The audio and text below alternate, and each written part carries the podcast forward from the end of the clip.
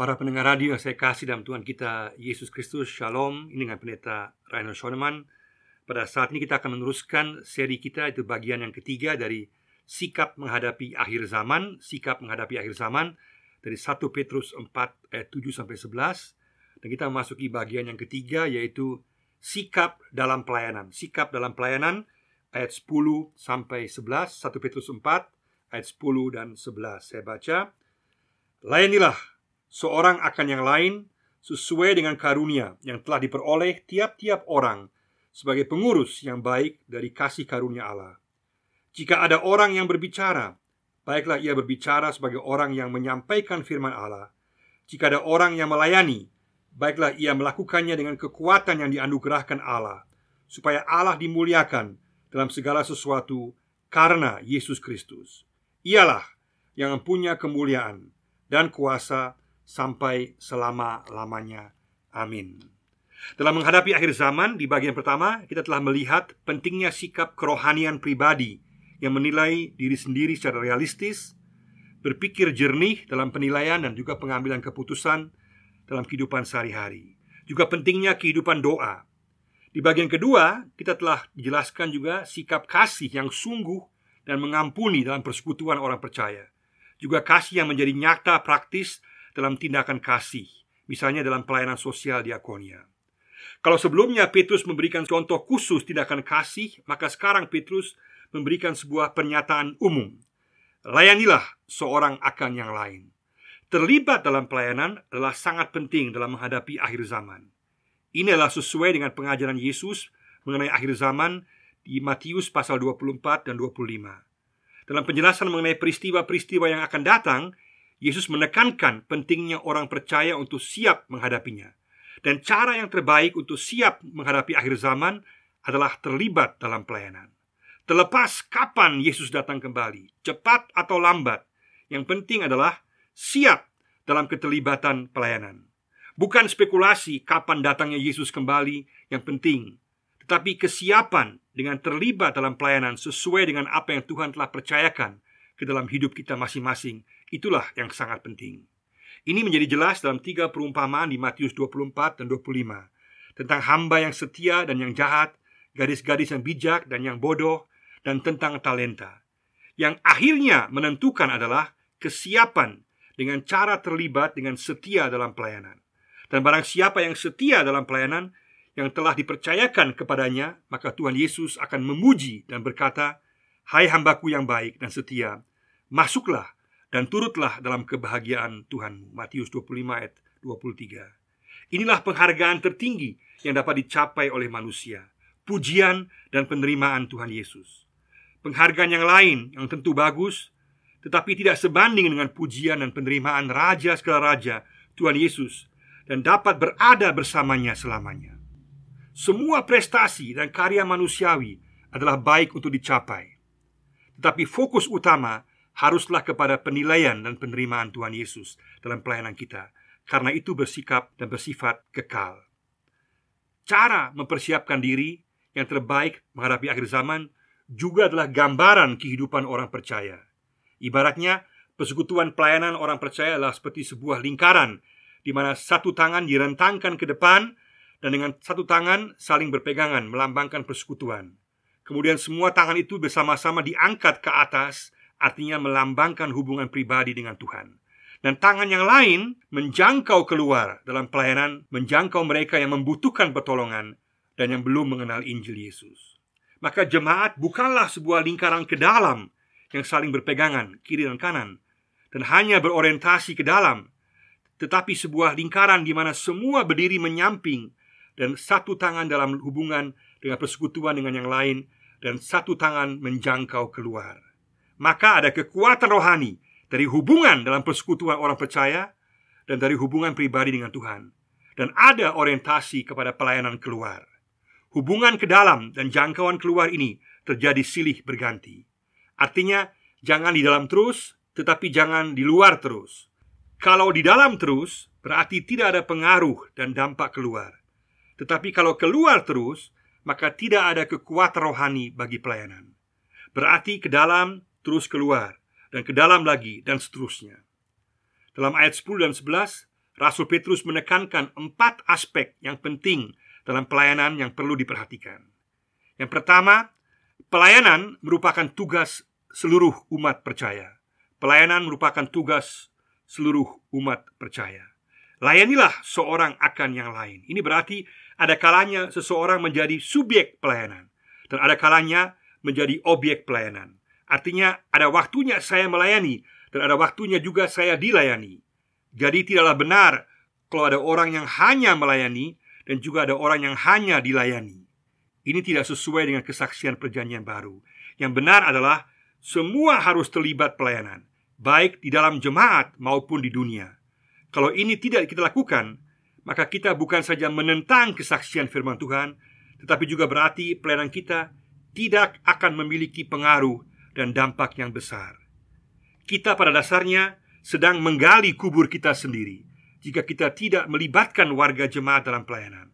Karena kita pasti akan kekurangan tenaga yang mampu dalam pelayanan yang semakin majemuk dan kompleks dengan berbagai kebutuhan dan masalah. Kita pasti juga akan tidak efektif dan jangkauan pelayanan kita akan sempit. Kalau kita dalam pelayanan hanya mengandalkan beberapa orang tertentu saja, mereka dalam bahaya kena S4, S4. Stres, stroke, stop, dan sayonara. Jangan sampai ini terjadi. Jangan sampai S4, stres, stroke, stop, dan sayonara. Maka kita harus melibatkan seluruh warga jemaat. Melibatkan seluruh warga jemaat berarti beban pelayanan akan semakin ringan. Pelayanan akan semakin berkualitas karena berdasarkan karunia dan jangkauannya akan semakin luas. Penelitian pertumbuhan jemaat mengukuhkan prinsip saling melayani ini. Terbukti bahwa mereka yang merasa betah tinggal dalam jemaat adalah mereka yang merasa dilayani dan ada kesempatan untuk melayani.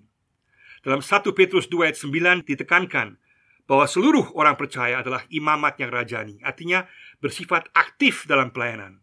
Kalau dalam perjanjian lama hanya suku Levi yang melayani, maka sekarang dalam perjanjian baru semua orang percaya diberikan hak dan tugas untuk melayani. Kamulah imamat yang rajani.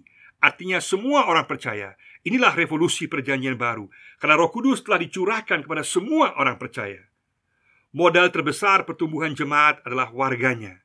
Dan warganya harus diberdayakan dan dilibatkan. Ini juga merupakan hasil penelitian pertumbuhan jemaat. Jemaat-jemaat yang secara konstan bertumbuh Baik secara mutu dan jumlah Adalah jemaat-jemaat yang memberdayakan Dan melibatkan sebanyak mungkin warga jemaatnya Secara status, semua orang percaya adalah hamba Tuhan Hanya secara fungsi ada perbedaan Mereka yang memimpin bukan berarti mendominasi tetapi mengatur dan mengkoordinir serta melatih, mengajar, memberdayakan dan melibatkan warga jemaat. Transformasi gereja terbesar akan terjadi saat menemukan dan menekankan kembali keterlibatan warga jemaat dalam pelayanan. Seluruh gereja dengan Injil yang utuh kepada seluruh dunia. Ini berarti perlu sekali ada tim-tim pelayanan sehingga ada kebersamaan, saling mendukung dan saling menjaga dalam pelayanan. Tidak ada pola memimpin dan melayani secara solo, single dalam perjanjian baru. Tetapi selalu adalah tim pelayanan Misalnya kisah para rasul 16 Maka urutan prioritas harus jelas. Injil, jemaat secara keseluruhan Baru hamba Tuhan secara perseorangan. Bukan hamba Tuhan adalah bintang Tetapi jemaat persekutuan pelayanan adalah bintang Sudahkah kita sadar bahwa kita semua tanpa kecuali dipanggil untuk terlibat pelayanan? Ataukah kita menghindar dengan berbagai alasan? Tetapi semua alasan tidak bisa, tidak punya kemampuan, tidak punya waktu, tidak punya uang, dan lain-lain, tidak berlaku di hadapan Tuhan. Mengapa? Karena setiap kita unik dan berharga dan dapat terlibat dalam pelayanan dengan karunia dan kemampuan khusus dan juga pengalaman hidup kita yang khusus pula. Sejauh mana kita bersifat pasif dan tunggu panggilan Tuhan? Padahal panggilannya sudah jelas. Layanilah. Sadarkah kita bahwa kalau kita menghindar, maka kita memperlemah pelayanan jemaat? Sejauh mana jemaat-jemaat kita sungguh mendorong keterlibatan warga jemaat dalam pelayanan dan juga memberdayakan mereka? Ataukah masih terlalu fokus kepada jabatan gerejani atau pemahaman hamba-hamba Tuhan yang khusus? Apakah pelayanan kita masih terfokus ke dalam jemaat dan kurang kepada lingkungan dan dunia sekitar kita? Katakan Tuhan, aku mau melayani. Katakan Tuhan, aku mau memberdayakan dan melibatkan orang lain dalam pelayanan. Yang kedua, Pelayanan yang berdasarkan kepada karunia yang dimiliki Pelayanan yang berdasarkan kepada karunia yang dimiliki, sesuai dengan karunia yang telah diperoleh. Tugas untuk saling melayani diperjelas oleh Petrus di sini. Pelayanan dilakukan sesuai dengan karunia yang kita miliki. Pada saat seseorang menjadi percaya kepada Yesus, dia dimeteraikan dengan Roh Kudus. Efesus 1, 13 dan 14. Dan diberikan setidaknya satu karunia rohani, tetapi biasanya memiliki beberapa karunia. Jadi ibaratnya diberikan karunia rohani sebagai hadiah kelahiran baru dalam iman percaya kepada Yesus. Yang dimaksud dengan karunia rohani adalah sebuah kemampuan khusus yang Tuhan berikan berdasarkan anugerahnya kepada setiap orang percaya untuk dipakai dalam pelayanan jemaat ke dalam dan keluar. Melayani sesuai karunia berarti kita tidak melayani sendiri tetapi dengan kekuatan Roh Kudus. Melayani tanpa karunia Roh Kudus ibaratnya dayung perahu sendiri. Sedangkan dengan karunia Roh Kudus kita memasang layar dan angin Roh Kudus yang tiup sehingga pelayanan kita menjadi berkat. Adalah sangat penting untuk mengetahui dan melakukan pelayanan kita sesuai karunia roh yang telah diberikan. Pelayanan kita, meskipun juga akan ada tantangan, tetapi akan menjadi efektif, membawa berkat, dan kita memiliki sukacita. Karunia roh ini berlaku seumur hidup dan harus terus dikembangkan dan jangan disimpan. Karunia roh ini sekaligus merupakan panggilan, artinya Tuhan mau supaya kita melayani sesuai karunia kita, entah di mana tempat pelayanannya. Karismata Pemberian anugerah dari Allah harus diterima dengan sikap syukur. Jadi kita tidak bisa pilih-pilih. Memaksa Tuhan memberikan sebuah karunia tertentu itu bukan langkah iman, tetapi adalah sikap kurang bersyukur. Kalau buah roh yang berlaku untuk semua orang percaya bisa dan harus kita minta. Tetapi karunia roh adalah pemberian Allah dalam kasih karunia-Nya yang berdaulat. Tidak ada ranking antara karunia. Semua karunia sama bernilai di hadapan Allah. Karunia khusus harus dibedakan dari tugas umum orang percaya. Misalnya berdoa adalah tugas umum, tetapi ada orang yang secara khusus memiliki karunia doa dan fokus kepada doa. Juga penginjilan adalah tugas umum, tetapi ada orang yang secara khusus mempunyai karunia dan fokus kepada penginjilan. Jadi jangan paksakan orang untuk punya karunia yang sama. Jadi mereka yang punya karunia berdoa, berkumpullah dan berdoalah dengan mereka yang punya karunia doa. Karunia juga harus dibedakan dari talenta. Talenta dalam Matius 25 pemahamannya lebih luas dan melambangkan segala sesuatu yang Tuhan percayakan kepada kita, termasuk harta milik, kemampuan, posisi dan jabatan, waktu dan karunia. Jadi talenta adalah totalitas, keseluruhan dari hidup kita yang harus kita pertanggungjawabkan di hadapan Tuhan dan kita pakai dalam pelayanan.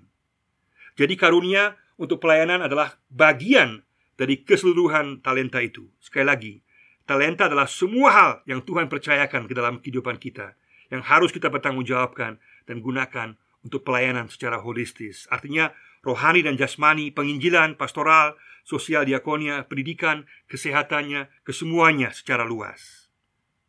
Dalam perjanjian baru ada empat daftar karunia di 1 Korintus 12 ayat 1 sampai 11, Roma 12 ayat 6 sampai 8, Efesus 4 7 sampai 14 dan di sini di 1 Petrus 4 ayat 10 dan 11. Keempat daftar ini bersifat memberikan judul kelompok besar pelayanan. Tetapi jenisnya secara rinci ada banyak sekali dan harus selalu disesuaikan dengan situasi dan kondisi aktual yang ada. Petrus membagi ke dalam dua kategori besar pelayanan, yaitu pertama karunia yang berkaitan dengan berbicara, seperti penginjilan, pengajaran, pastoral, kesaksian, bernyanyi, nubuatan, kata-kata hikmat, penghiburan, penguatan, dan lain-lain. Dan yang kedua, karunia yang berkaitan dengan melayani seperti sosial diakonia, memperhatikan orang miskin, orang tua dan yang lemah, orang sakit, dan semua mereka yang membutuhkan pertolongan. Administrasi, manajemen, keterampilan praktis, skill teknik, musik, olahraga, dan lain-lain. Pelayanan dalam jemaat akan berjalan dengan penuh sukacita dan efektif serta menjadi berkat jika kita dilibatkan sesuai dengan karunia kita. Tetapi bila ini tidak diperhatikan, maka akan ada banyak yang frustrasi dalam pelayanan jemaat. Karunia di sini adalah setiap kemampuan yang dipenuhi dengan Roh Kudus untuk dapat digunakan dalam pelayanan di jemaat dan di tengah dunia. Untuk mengetahuinya, kita perlu meminta Tuhan membuka mata kita untuk melihat karunia yang kita miliki. kita harus sedia menerima apa pun karunia yang Tuhan berikan. Selain itu juga kita perlu membuat tes karunia untuk melihat karunia, kemampuan, interest, kelompok tujuan pelayanan yang secara khusus kita peduli. Ini kita lakukan sendiri dan dengan menanyakan orang lain yang mengenal kita baik. Misalnya ada akan ada karunia, pelayanan kasih, diakonia untuk orang miskin, konseling pastoral kepada orang-orang di penjara, mengajar sekolah minggu, anak usia 6 sampai 9 tahun, keterampilan praktis sound system, membina usaha kecil, penginjilan pribadi, juga bisa pelayanan lewat olahraga, sport ministry, untuk mengembangkan kualitas kemampuan sekaligus menjangkau anak, remaja, dan pemuda dengan Injil Yesus dan membina mereka dalam konseling pastoral. Setiap orang pasti memiliki beberapa karunia, tetapi yang penting mencari tahu dan kemudian menggunakan karunia yang paling menonjol, yang paling kuat, yang paling dibutuhkan dalam lingkungan jemaat dan juga lingkungan di mana kita ada. Dan juga memperhatikan waktu yang kita miliki supaya seimbang antara kehidupan pribadi, pekerjaan, dan pelayanan. Setiap jemaat perlu database karunia warganya secara spesifik supaya dapat membuat tim-tim pelayanan untuk bidang-bidang secara khusus. Sejauh mana kita sudah terlibat dalam pelayanan sesuai karunia kita. Katakan Tuhan, tunjukkanlah kepadaku karunia apa yang aku miliki. Aku mau menerimanya apa pun karunia yang kau berikan kepadaku. Dan kalau aku belum tahu, aku mau mencari tahu apa karunia yang kau berikan kepadaku. Dan aku mau terlibat dalam pelayanan sesuai karunia yang telah engkau berikan. Yang ketiga, pelayanan yang mengandalkan kekuatan Tuhan. Pelayanan yang mengandalkan kekuatan Tuhan. Istilah kekuatan yang dianugerahkan Allah hanyalah muncul di sini dan di 2 Korintus 9 ayat 10 dalam perjanjian baru. Dalam bahasa asli Yunani artinya adalah membayar harga untuk suatu keperluan. Secara praktis ini berarti Tuhan tidak akan meninggalkan kita sendiri, tetapi akan memberikan kekuatan dan kemampuan untuk melaksanakan tugas pelayanan kita. Seseorang dapat saja mengandalkan kekuatan dan kemampuannya sendiri, tetapi pasti akan kehabisan tenaga dan semangat dan akan putus asa. Kita dipanggil untuk mengandalkan kekuatan dalam pelayanan untuk melakukan kebaikan yang diberikan oleh Tuhan dan bukan dari diri kita sendiri.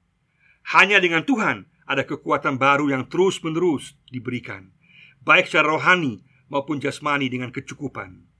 Tuhan akan menopang dan memelihara setiap orang yang melayaninya dengan sungguh. Mengandalkan Tuhan juga penting untuk menjaga agar tidak menjadi sombong dalam pelayanan.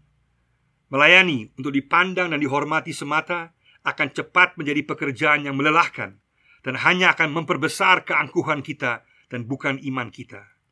Memiliki motivasi yang murni dalam pelayanan dan pengandalan kekuatan Tuhan semata adalah sangat penting. Kekuatan dan kemampuan siapa yang kita andalkan?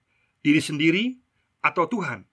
Katakan Tuhan, aku meyakini kekuatanmu dalam pelayananku. Aku berserah kepadamu, murnikan motivasiku, dan jadikan aku pelayanmu yang selalu mengandalkan Engkau. Yang keempat, tujuan pelayanan adalah kemuliaan Allah. Tujuan pelayanan adalah kemuliaan Allah. Supaya Allah dimuliakan dalam segala sesuatu. Apabila pelayanan dilakukan oleh semua orang percaya berdasarkan kepada masing-masing karunia dan dengan mengandalkan kekuatan Tuhan, maka pelayanan itu akan memuliakan Tuhan. Setiap pelayanan kita harus bertujuan untuk memuliakan Tuhan, just for the Lord, hanya untuk Tuhan. Kalau tidak, maka kita akan terjebak dengan mencari kemuliaan diri sendiri dengan mengatasnamakan pelayanan. Namun pelayanan seperti itu bersifat tidak murni. Setiap pelayanan kita yang sesuai dengan sifat dan kehendak Allah, sekecil apa pun pelayanan itu, akan memuliakan Allah. Karunia yang diberikan oleh Roh Kudus bertujuan agar gereja secara keseluruhan memantulkan kepribadian dan sifat Allah dan pada akhirnya memantulkan kemuliaan Allah. Dan semuanya itu hanya dimungkinkan oleh Yesus Kristus. Karena Kristus, karena penebusan yang dikerjakan oleh Yesus, maka lewat hidup dan pelayanan orang percaya Allah dimuliakan. Jadi melalui keselamatan yang dibawa oleh Yesus, orang percaya memuliakan Tuhan. Dan sebagai dampaknya, orang percaya mengambil bagian dalam kuasa dan kemuliaan Tuhan Yesus kekal selamanya. Kemuliaan Allah adalah selalu bersama dengan Yesus. Ini merupakan petunjuk yang jelas kesatuan keilahian Allah Bapa dan Yesus. Kemuliaan siapa yang kita cari? Apa motivasi kita yang terdalam dalam pelayanan? Diri kita, nama kita, atau Allah dan pekerjaannya? Apakah kita sedang membangun kerajaan gereja kita sendiri atau membangun kerajaan Allah? Setiap orang Kristen harus selalu hidup dalam proses pemurnian motivasi pelayanan agar tidak melenceng dari kehendak Tuhan. Katakan Tuhan, aku mau memuliakan Engkau dalam setiap pelayananku. Ujilah aku, periksalah aku, tegurlah aku, agar aku tetap melakukan segala sesuatu bagimu dan bagi kemuliaanmu. Apa yang aku kerjakan, mau aku lakukan dengan sungguh, karena di hadapanmu tidak ada pelayanan yang kecil atau besar, tetapi berlaku adalah pelayanan yang memuliakanmu.